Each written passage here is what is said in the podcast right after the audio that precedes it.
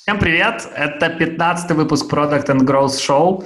Мы э, перевалили уже за вторую часть второго десятка и очень этому рады. Меня зовут Паша Паденко, со мной бессменный ведущий шоу Ярослав Степаненко. И сегодня у нас есть гость. Это Олег Смирский, продакт-менеджер в компании Matic. Привіт! В першу чергу хотів подякувати за запрошення, бути в одному ряді з такими крутими продуктами, як ті, що були у вас до того. Велика честь для мене. Олег, розкажи, що таке Matic? Е, да, ну, власне, одна із причин, чому про нас мало хто чув не тільки в Києві, думаю, в Україні загалом, тому що ми займаємося InsurTech. Ми, по суті, дизраптимо insurance в Сполучених Штатах. Е, і це звучить зовсім не сексуально.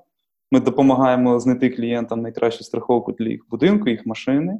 Робимо це за лічені хвилини, тоді як у традиційних компаній це займає години або навіть дні. І, як я сказав, у нас ще немає поки що блокчейна, ей ар, ві ар і прочих buzzword-compliant речей. Тому ми не сексуальні, ми просто фігачимо, але ми робимо дійсно дуже круті речі. Наприклад, Matic зараз вже входить в топ п'ять іншуртек-компаній в Сполучених Штатах, а в пулі наших інвесторів топові фінансові контори з США. Не можу розповісти детально, допоки ми не закрили Series B раунд.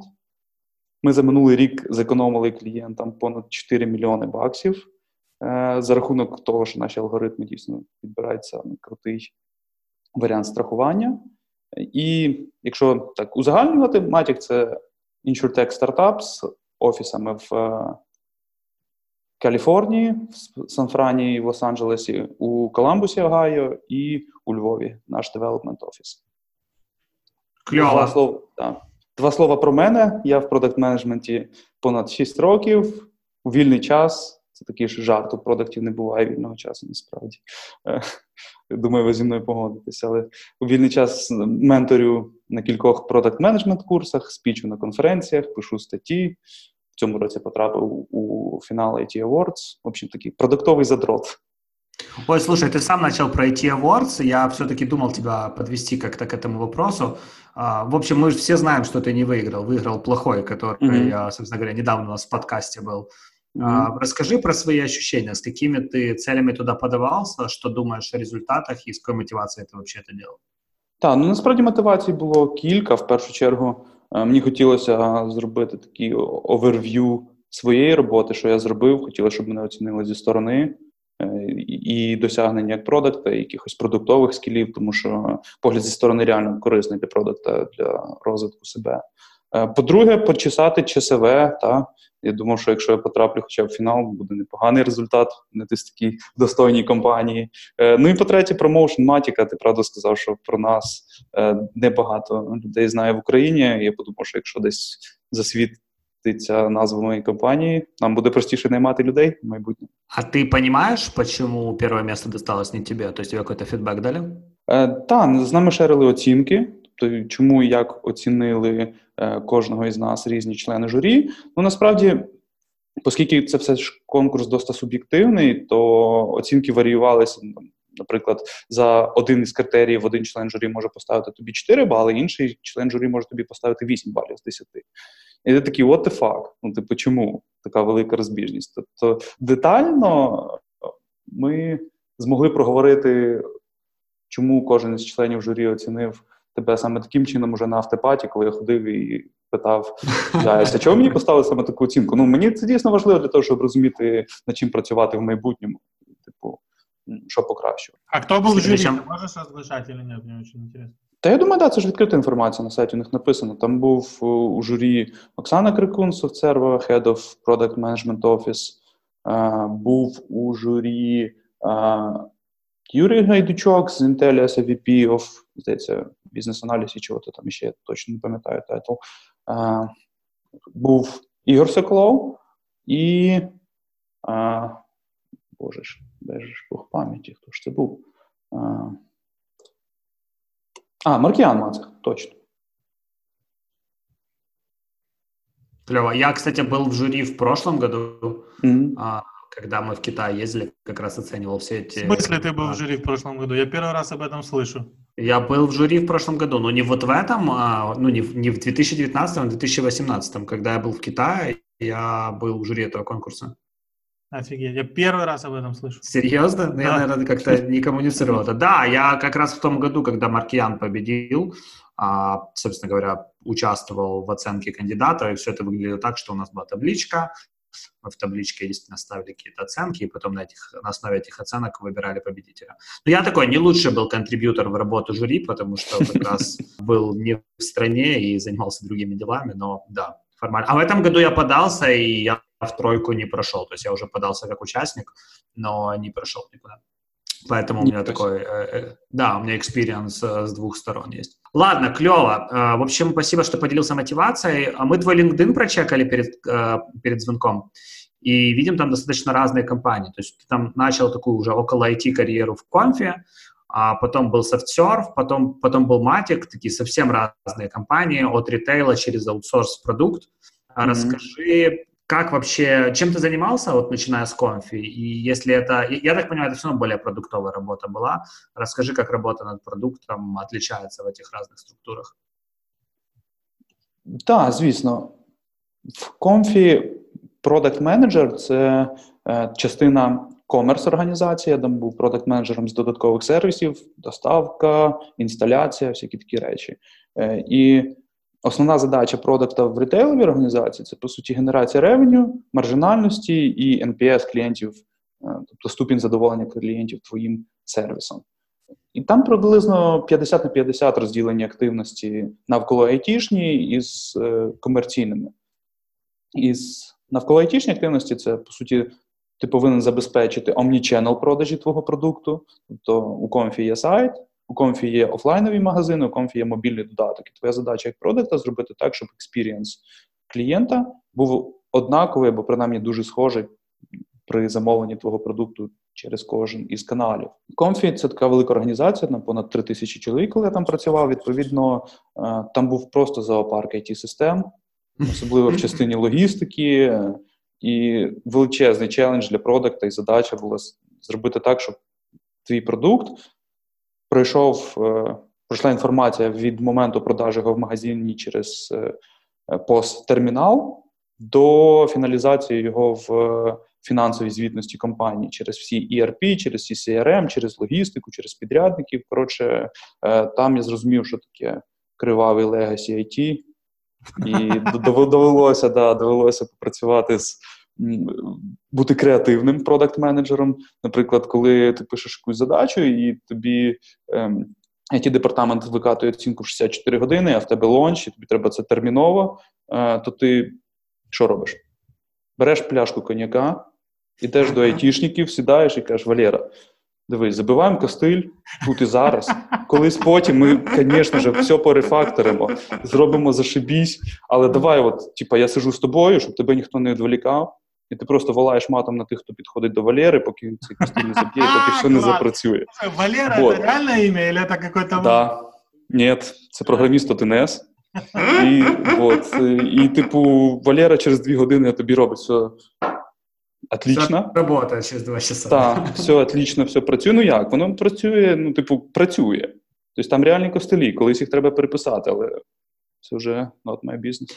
А, когда работал в сетепе, на такие трейд-оффы ребята из моей команды часто говорили: ну, с этим будут уже разбираться другие программисты. Кстати, вот ты заговорил про Комфи, я вспомнил, что когда в один плюс один работал, то у меня... в ай ти, то есть ай ти, я руководил разработкой там одно время, а ай ти это были другие ребята, то есть они там отвечали за то, чтобы железо купить, за то, чтобы, скажем, такие хардкор-системы работали, да, был же за всякие там интерфейсы и модненькие, и модненькие кодбейс отвечали. Так вот, там было пару ребят из Комфи, и как раз вот эта тема с коньяком, пивом и пойти, ну, ты же меня понимаешь, ты же меня уважаешь, она часто срабатывала.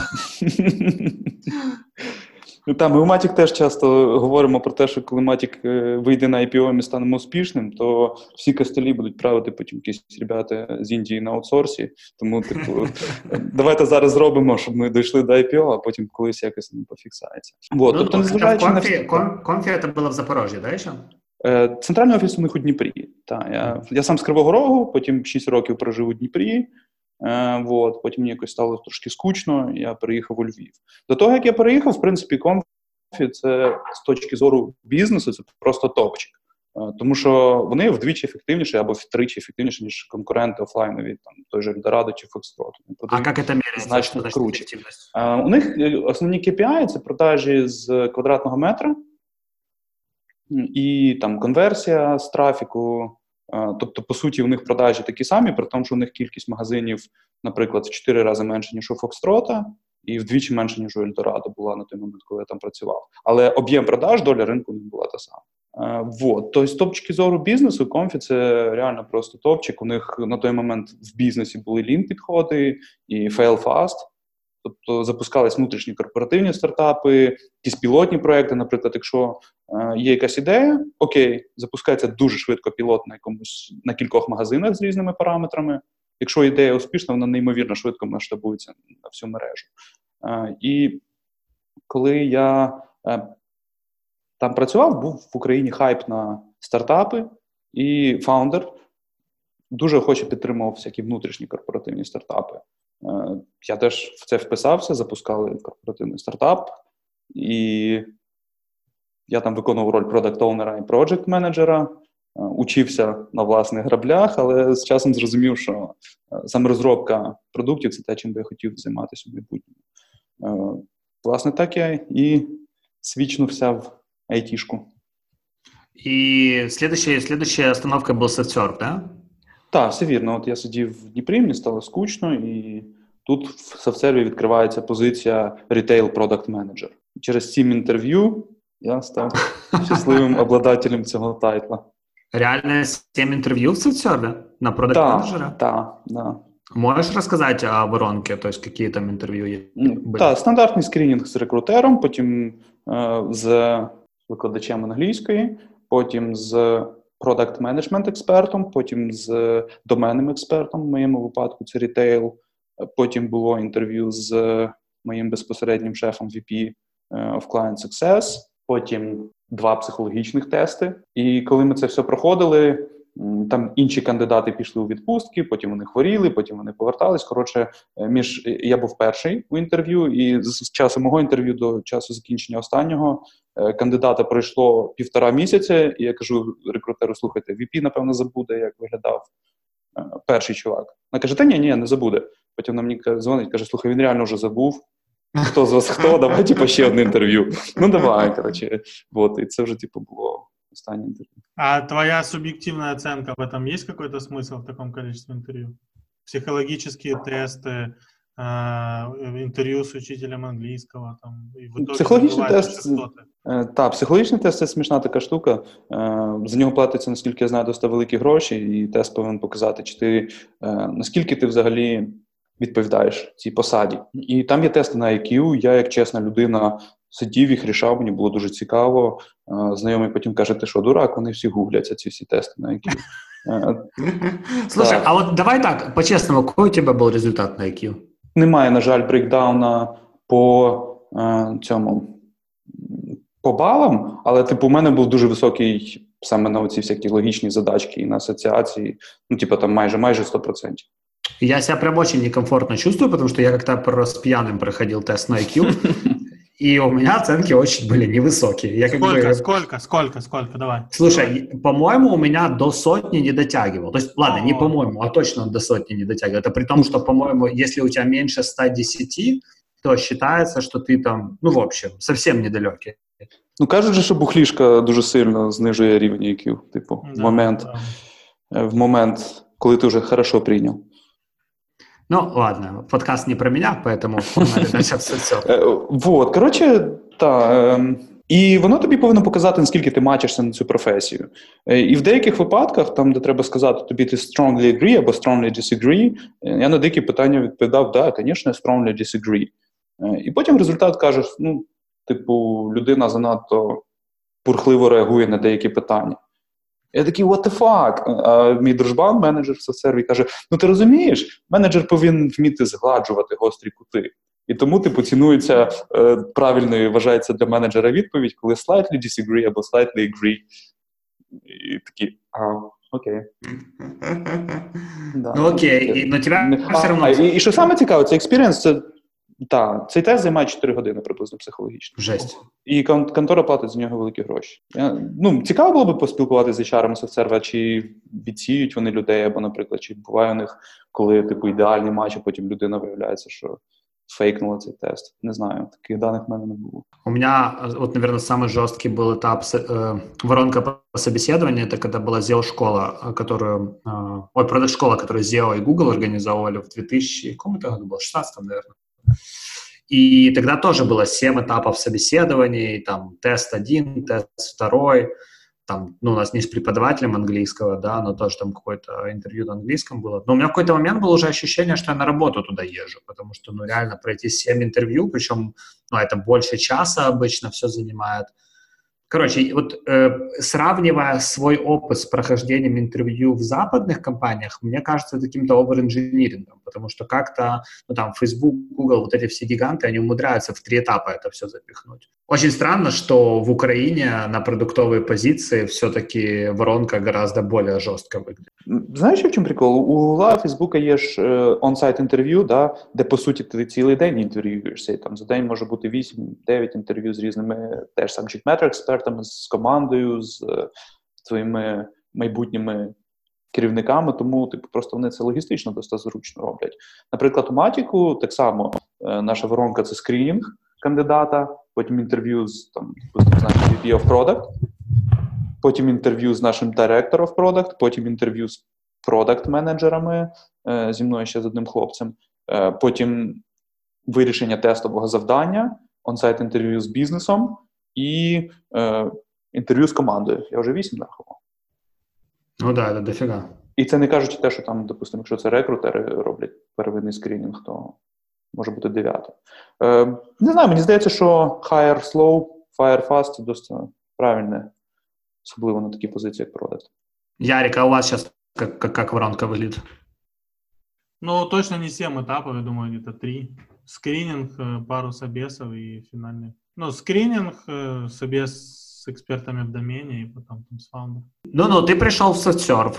Да, и типу, мене наняли на позицию продакт-менеджера в ритейлі. І коли я заходив, рітейловий проєкт щось затягувався, клієнт довго думав, і тому сказали, слухай, дружище, в тебе буде інший клієнт. Вони роблять Connection Broker for Desktop Virtualization. Я як рітейл-продакт-менеджер з цих п'яти слів знав тільки for. Я такий, окей. От, і довелося розбиратися в тонкощах Desktop Virtualization. Ми зробили для клієнта прикольний Desktop Product Management Workshop з хорошими результатами і завдяки команді, завдяки на той момент Head of Product Management Office, там, цей проєкт видався успішним. Потім я працював ще на там, досить стандартному проєкті, запустили е, один продукт з нуля, а потім я став працювати в клієнт-фармінгу. Це така досить специфічна для аутсорсу активність, коли ти розвиваєш існуючий аккаунт, е, і задача продукта тут аналізувати ринки, дивитися тренди, робити competitive аналіз і думати, що ж такого наші сили можуть запропонувати клієнту для того, щоб знайти якісь opportunity або продати якісь додаткові сервіси. От. І ти, типу, цілими днями шерстиш ринок, аналізуєш конкурентів, потім приходиш до селів і кажеш, дивіться, нашого клієнта, вони програють на такому-то ринку боротьбу, тому що їх продукт не є competitive. Давайте ми їм запілимо а бе це, і вони будуть щасливі. І сили намагаються цю всю штуку продати клієнту. Вот. Дійсно прикольна активність, тому що змушує тебе постійно мислити стратегічно е- і свідчитись між різними бізнес-доменами, між вертикалями, але з часом мені захотілося такого класичного продакт-менеджменту, і так я опинився в Matic. Поки ми не почали про Matic говорити, mm-hmm. Розкажи, аутсорс і продакт-менеджмент, це взагалі наскільки сопоставимі речі? О, да, це чудова тема для е- Холівара і я думаю, що це буде, для, до речі, для вас прикольна ідея для подкасту взяти когось із продактів з аутсорсу і задати їм це питання, чи можливий продакт в аутсорсі. Насправді, ну, пока ти єдиний да. чоловік з таким опитом, хто у нас був, поэтому этот вопрос летит к тебе. Да, окей. Е, та, насправді все залежить від аккаунту, від клієнта. Тобто є SoftServe досить атомарна структуру має, коли бізнес-юніти можуть один від одного не залежати, і проекти будуть дуже різними. І з того, що я знаю, мені розповідали колеги або проекти, над якими я працював, десь може бути проект, де ти просто сидиш і цілими днями пишеш сторі. User story, ти просто requirements manager і нічого більше, при тому, що ти типу, теоретично product manager. Тому що тобі спускають уже vision зверху, і все, що ти робиш, це просто транслюєш цей vision в якісь user story. Але є в SoftServe абсолютно інша реальність, коли ти можеш з нуля запустити, вони називаються акселератори, коли, користуючись ресурсами компанії, ти можеш якусь продати ідею і vision топ-менеджменту і запустити там умовно внутрішній стартап або внутрішній продукт.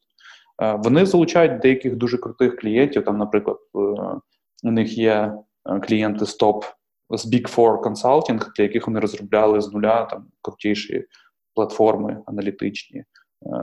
І на таких проєктах продакти робили, власне, все. Тобто запуск продукту з нуля. Дуже по-різному залежить. Один раз мене на одній з дискусій переконували з іншої аутсорсної контори, що не, не існує продуктів в аутсорсі, просто немає і бути не може. Я пожартував, що вони просто не навчились їх ще продавати. Це викликало бурхливу, бурхливу реакцію і холивар, але через рік ця контора навчилася продавати продуктів, і вони теж стали наймати продакт-менеджерів. Ну, я сейчас смотрю, это у всех происходит так или иначе на рынке. То есть э, недавно мне написала одна компания масштаба SoftServe, э, и говорят, ребята, приходи там к нам, развивай продуктовый офис. И у меня всегда было ощущение, что если ты никак не замотивирован на деньги, ну, я имею в виду на бизнес-результат продукта, да, mm. то в таком случае очень сложно быть эффективным продуктом, сидя в каком-то другом офисе с другими людьми, не имея там постоянного контакта с фаундерами и так далее. Потому что даже вот тут опыт, который у меня был в МакПо, там были свои плюсы и минусы, но то, что у тебя постоянно есть контакт с человеком, который эту идею родил, это очень помогает двигаться быстрее, решения принимать быстрее, согласовывать бюджет быстрее. Я не знаю, насколько это возможно, когда ты в другой организации. Но, возможно, все всегда, знаешь, в людях. Если люди правильные, то все возможно. Если нет, то будет аутсорс, инхаус или что-нибудь еще значения не имеет. Погоджусь, ти, до речі, підняв дуже правильний поінт, і, і е, це саме бізнесова орієнтованість продакта. Тому що коли я працював у Комфі, там будь-яка твоя стратегічна ініціатива і презентація починалася з питання фаундера Станіслава Марковича, «Где деньги?». Якщо ти чітко не міг там в два слова пояснити, як твоя нова фіча або ініціатива принесе гроші компанії, то нафіг. І в той же час це одна із речей, які дуже сильно відрізняють продакта в Штатах і у нас.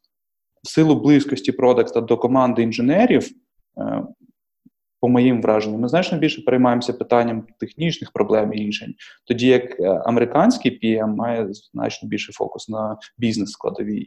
І, і саме їх драйвить бізнес, тоді як ми драйвимося більше вирішенням якихось технічних проблем.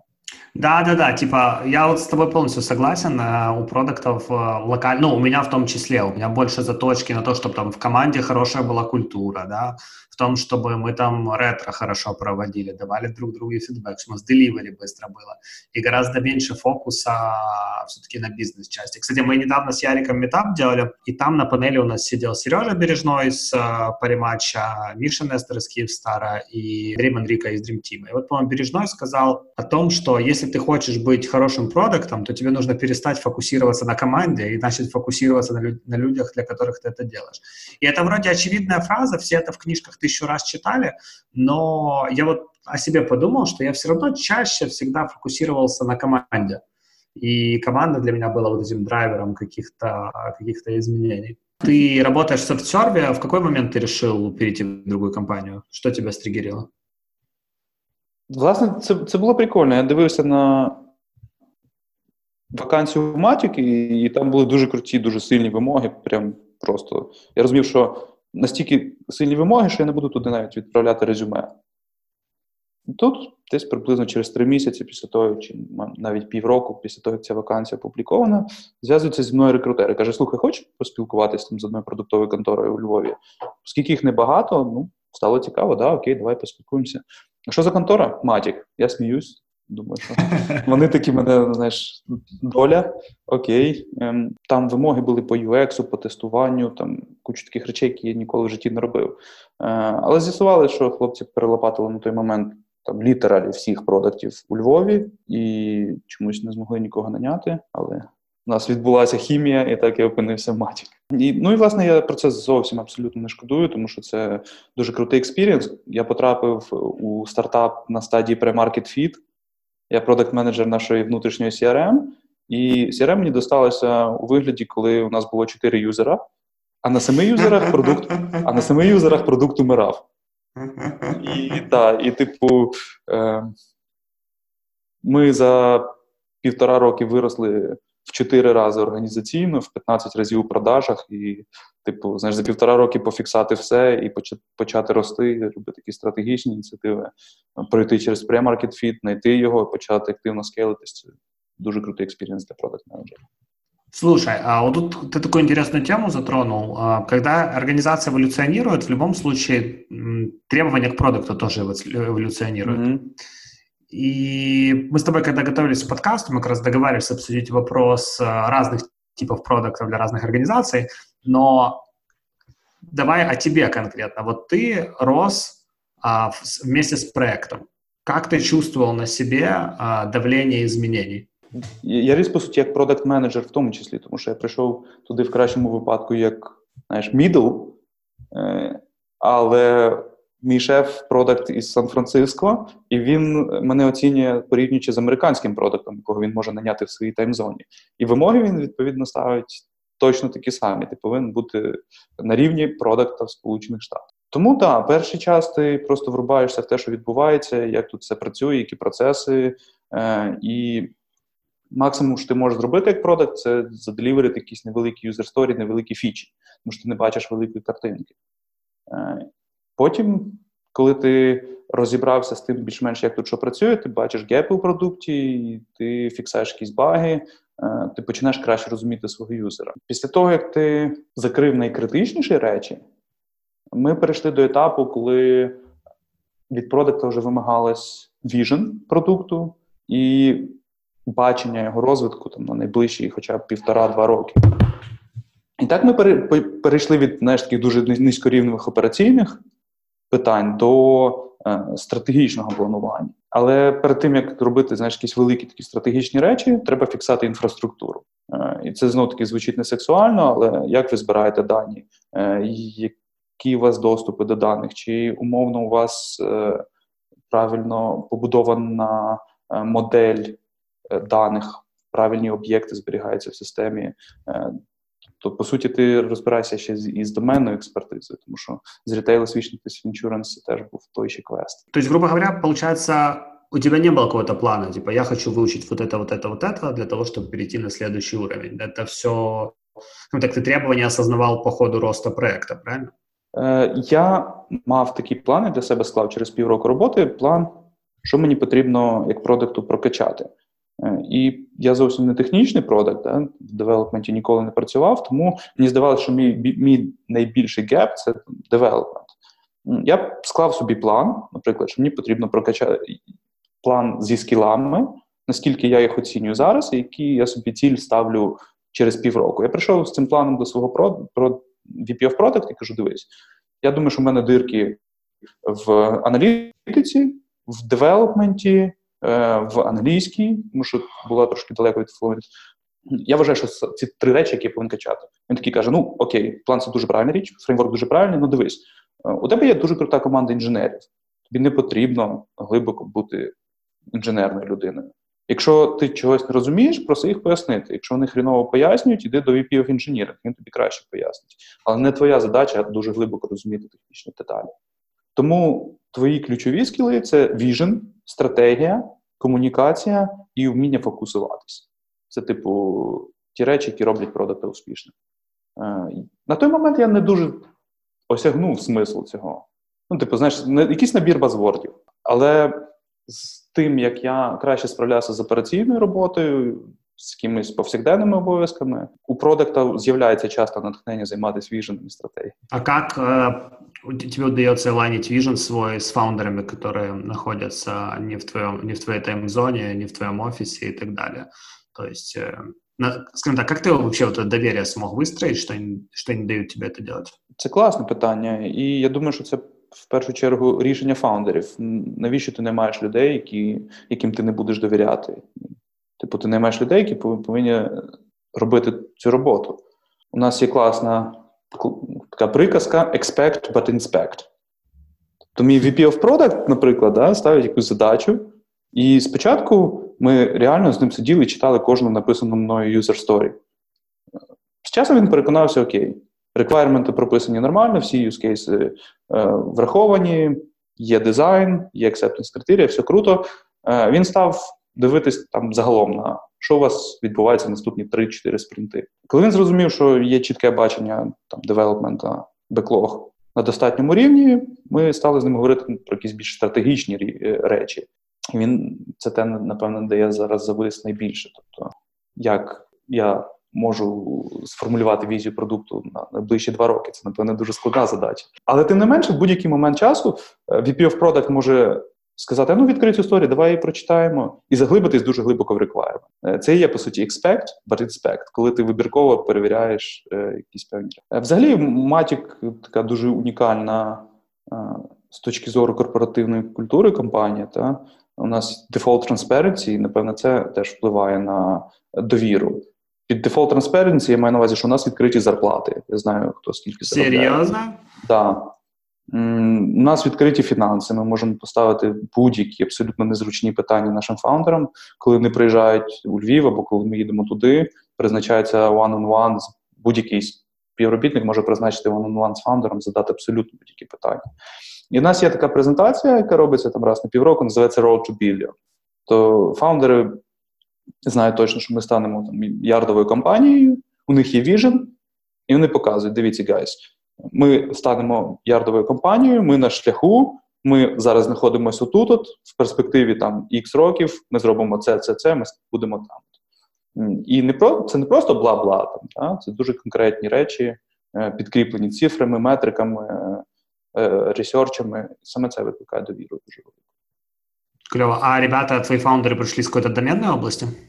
Э, так, наш э, нынешний сео, він з э, mortgage індустрії, там тридцять, under тридцять в э, цій індустрії в Штатах, там дуже відома людина. Э, інший наш фаундер, він продав кілька стартапів, він такий більш маркетинг-гай, і він відповідав за маркетинг на ранніх стадіях, але э, я думаю, що потім йому наскучив цей скучний іншуртек, і він подався реалізовувати нові продукти. То у нас зараз один фаундер сео. Прикольно. Через сколько лет ви станете ярдовою компанією? Через, не можу сказати. Напевно, не варто. Е, ні, ну, насправді, я думаю, що типу, через чотири роки, так виглядає, що через чотири роки. Це дуже багато залежить від економіки штатів. У нас така цікава бізнес-модель. Ми не просто допомагаємо людям там, зекономити на страховці при покупці її. Е, ми перевіряємо, чи людина платить оптимальну ціну на ринку. То людина може зайти, там, ввести свою адресу, е, і ми зразу кажемо, дивись, самий класний варіант коштує сто баксів. Ти платиш зараз чотириста, переходь до нас. Коротше, прикол в тім, що якщо в Штатах буде криза, то ці сто баксів, які ми в середньому економимо людині на страховці, е, матимуть значно більший value для клієнта, і для Матіка це величезна можливість для росту. Коротше, ви ждете кризис, да? Коротше, для нас це не буде сильно поганими новинами. Слушай, ты как продакт э, и общаешься постоянно с ребятами, которые пытаются построить миллиардную компанию, то есть у них все равно там четкие, четкое видение есть, как они хотят это делать, ты все равно находишься больше на уровне команды, на уровне продукта, на уровне старей, ну, скажем так, это все равно немножко другой уровень абстракции. Поделись вещами, которыми ты у них научился, вот э, как им удается мыслить э, тем масштабом, которым они мыслят. Так, це дуже цікаво, і я за цим постійно спостерігаю. Напевне, як продакт ти повинен балансувати між своїм стратегічним баченням і експоненційним мисленням і ітеративним постійним вдосконаленням свого продукту. Так само і фаундери, вони теж не мислять тільки, знаєш, категоріями типу кораблі бороздять простори вселенної. Вони мають сильний віжен, але вони мають дуже чіткий план і розуміння того, як вони туди прийдуть. Тобто для цього потрібно однозначно бути дуже глибоко в індустрії і знати, де тут, власне, гроші. Тому що уяви собі, Matic там зараз продає страховки там, для машин, для будинків. Е, ну, звучить так собі, як не сильно велика історія. Але, по суті, розуміючи, як, що і коли купує клієнт з точки зору фінансових сервісів, ми можемо побудувати comparison shopping для абсолютно будь-якого фінансового сервісу. А маючи базу клієнтів, умовно, усіх власників будинків штатів, що складає, там, скільки, двісті мільйонів чоловік, уяви собі продати хоча б по одному фінансовому сервісу двісті мільйонам людей. Тобто, ну, розумій, розумій свого клієнта, мисли великими категоріями, в той же час розумій, що тобі потрібно зробити, щоб бути там, де, де ти хочеш бути. І це, насправді, дуже така постійно конфліктна ситуація, тому що, може, ти чув про приклад Кена Нортона, да, який розповідає про те, що є дві бізнес-опортюніті. Одна дасть тобі мільйон баксів з ймовірністю дев'яносто дев'ять відсотків, а інша дасть тобі, наприклад, мільярд баксів з ймовірністю один відсоток. Як ти думаєш, якому варіанту віддадуть перевагу? Ну, тот, который, типа, более вероятный. Точно. Практично завжди виберуть саме цей варіант. При тому, що суто з математичної точки зору, е, варіант номер два в десять разів прибутковіше. І це, типу, зриває мозок. Тобто, да, да, тут один процент он будет больше. Ну да, да, я да. понимаю, чистая математика, но тебе психологически сложнее. Ты знаешь, как а, у нас было си эм о Parimatch в одном из выпусков как, подкаста, и мы как-то много говорили о том, почему люди ставят, что они чувствуют. Э, ну, это риск, но это риск не всегда большими деньгами. Вот. А mm-hmm. здесь, когда мы говорим о таких масштабах, мне кажется, нужно иметь другой уровень мышления, чтобы принимать решения из второго варианта, предложенного Кеном. Да, однозначно, мені здається, Маск – це одна з людей, які мислять саме такими категоріями, да? Умовно. Тим паче, що він не ризикує власними грошима, правда? Я да. не знаю, це його деньги там, разве? Ну, мені здається, що по більшій мірі це ві сі гроші. Тому, типу. Хоча цікаво, припустимо, якби в нього були тільки власні кошти. Чи робив би він такі крейзі ставки на свої ну, ідеї? Да, у нього, якщо вірити всім історіям і книгам про нього, то е- коли продав PayPal, да, то на, на свои деньги он стартанул, там еще куча бизнесов. Всего лишь продал PayPal.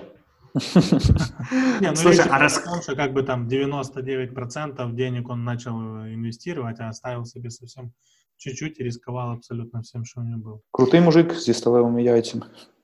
Слушай, Олег, расскажи, как у вас alignment с маркетингом построен? У вас маркетинг во Львове или маркетинг в Штатах? О, у нас взагалі прикольна історія, у нас немає маркетингу. Вообще в продукті літералі немає маркетингу, ми зараз тільки від, відкрили, відкриваємо позицію ві пі of маркетинг для того, щоб людина побудувала команду маркетингу. Власне, це теж одна із унікальностей наших бізнес-моделей. Е, всі ліди до нас приходять через third-party partnership. По, по суті, наша модель виглядає наступним чином. Є в, в Штатах лендери, які видають кредити на покупку нових будинків. І якщо людина видає кредит на покупку нового будинку, ми точно знаємо, що цьому клієнту потрібна страховка. Mm-hmm. Лендери дають нам ліди, ми їх продаємо по revenue-share моделі, працюємо з лендерами. Так само є організації, які обслуговують уже існуючі страховки. Тобто в Штатах ти не платиш там умовно на двадцять рахунків за комуналку, за різні кредити, за всяку таку фігню. Ти платиш одній організації, сервісеру, а сервісер розкидує ці всі платежі по іншим рахункам. Відповідно, ми точно знаємо, хто куди і скільки платить за страховку. І потім відбувається, власне, маркетинг. Під маркетингом, ну, це, по суті, у нас серія імейл-кампаній, де ми говоримо людям про те, що ми можемо вам допомогти класно зекономити. І таким чином ми отримуємо ліди. Ты когда сказал, что вам э, third party дают лиды, я прям свизуализировал это. Ну, смотрели Гленгарри Гленрос, там где Алек а, да, да. заходит и начинает чехвостить команду продаж, э, sales, и дает им лидов, дает такую пачку ну, каких-то карточек, визиток, и телефона. То есть у вас это в каком виде происходит? Как вам дают лидов и как вы с ними дальше коммуницируете? Власне, у нас є лендінг-пейджі, і коли ми відправляємо імейли і з пропозицією людині знайти кращий варіант страховки, якщо людина клікає на цей імейл, вона потрапляє на певний лендінг. На лендінгу вона каже, окей, я хочу страховку, зв'яжіться зі мною, і лід попадає в сі ар ем-систему, якою я, власне, опікуюсь, після чого е, наші продажники связываются с клиентами и классно продают. Слушай, а volume этой истории насколько большой и зачем, если он, оно хорошо работает, зачем тогда маркетинг? Ну, что будет делать маркетинг? Просто работать над узнаваемостью продукта, а не над какой-то там лідогенерацією стандарту. Ми зіткнулися з тим, що, по-перше, ми чітко е, не можемо зрозуміти всі сегменти нашого бізнесу. Mm-hmm. То наш початковий value proposition, давай ми тобі зекономимо в середньому сто баксів на одній страховці. Але ми з часом зрозуміли, що для деяких людей сто баксів це капець багато, для деяких не значить нічого. При тому, що частина сегменту друга досить велика. Окей, як же нам їх маркетити? Нам потрібен інший value proposition. Для цього нам треба краще зрозуміти е, цей сегмент користувачів, що для них є більш е, корисним. Наприклад, що якщо це, по суті, дорогі будинки, і нам потрібно переконатись, що у них кращий кавередж, або вони покриті самим крутим страховиком в Сполучених Штатах, або в них там є лінійка продуктів, які ми можемо їм забезпечити. Коротше, Dynamic Value Proposition – це одна із задач маркетингу. Друге – це ітерація над фанелом, е, тому що, е, окей, ми там досягли певних непоганих метрик, але ми вперлися в те, що ми не знаємо там, умовно, чому ми конвертимо з таким процентажем, а не з іншим, чи можна конвертити краще. Е, і в перспективі, да, якщо масштабуватись, то, напевно, треба розвивати і би ту си бренд в тому числі. Реально такой необычный бизнес, особенно для mm-hmm. Украины, знаешь, там, где ты, в принципе, с этими категориями не встречаешься, и для тебя это кажется все таким каким-то из другого мира. Да, ну, и еще цікаво. Я даже встречаю, просто не так часто, но ты просто машину не покупал. Да, это правда. У меня есть эта иконка в телефоне. Две даже, даже три. До речі, це одна із прикладів експоненційного мислення, про які ми говорили. Якби ми займалися суто comparison shopping, да, тобто пошук найкращої страховки в момент покупки, ми б, напевно, досі були при маркетингі стартапом з двадцятьма людьми, і на ринку є конкуренти. Але ринок, по суті, ще не готовий на сто відсотків, знаєш, покупати страховки онлайн. Але саме завдяки у цій крутій моделі, яку е, придумали наші фаундери, з тим, що давайте ми будемо шукати по існуючим уже будинкам, ми реально почали рости там, в п'ятнадцять разів. Це, по суті, результат пошуку нової бізнес-моделі. Круто. Очень-очень как... интересно звучит. Как, как ты себя дальше видишь? Ты планируешь быть продуктом, хочешь попробовать свой бизнес или что-то вообще третє? Напевно, як і будь-який нормальний продукт, задумуєшся постійно над своїм пет-проджектом чи проектом, власне, бізнесом, але у продуктів є професійна деформація. Ти перестаєш вірити в ідеї, і ти часто бачиш, чому це не взлетить, ніж чому це взлетить. І, типу, ем, вертаючись до, ем, пам'ятаєш, категоризації продуктів на продукт, е, на піонерів і таунпленерів, е, п'ятниця вечір, да. То піонери, там, що, трошки бекграунду розкажемо, да? Е, ну, що у, у Airbnb є фреймворк, що вони мають всі три категорії продуктів. Піонери – це чуваки, які запускають продукти з нуля. Сетлери – це ті, які скейлять ці продукти. І таунпленери – це ті, які е, наводять порядок і лад в тому, що було, е, коли воно скейлилось. То піонери, їх основна задача – запускати продукт з нуля no matter what. Е, і це, по суті, люди, які люблять щось створювати нове, е, які не бояться перешкод, і, і вони готові зразу брати і фігачити. Не, не сильно дивляться на аналітику. Тоді як сетлери – це чуваки, які найбільше сфокусовані на імпакті, і вони заточені на оптимізацію процесів, метрик е- і забезпечення росту. Знову-таки, будь-якими засобами. Неважливо, як ти будуєш цей продукт, головне, щоб він ріс.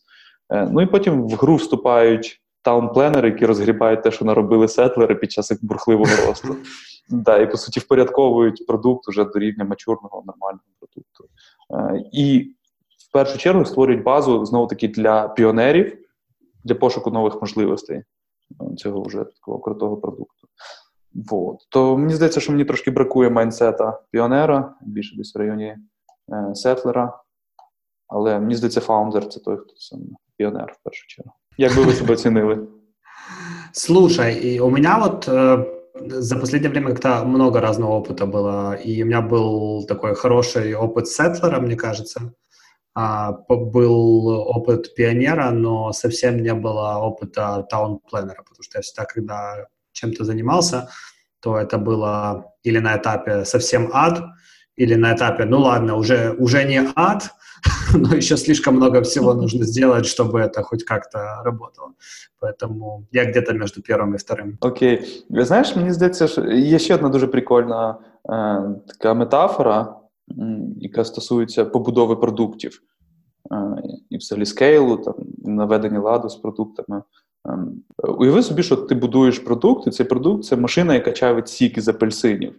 І спочатку твоя машина, ну, вона далеко не ідеальна. От, припустимо, вона вичавлює лише половину соку. І ти, як продакт, вирішуєш, що робити далі з цією машиною.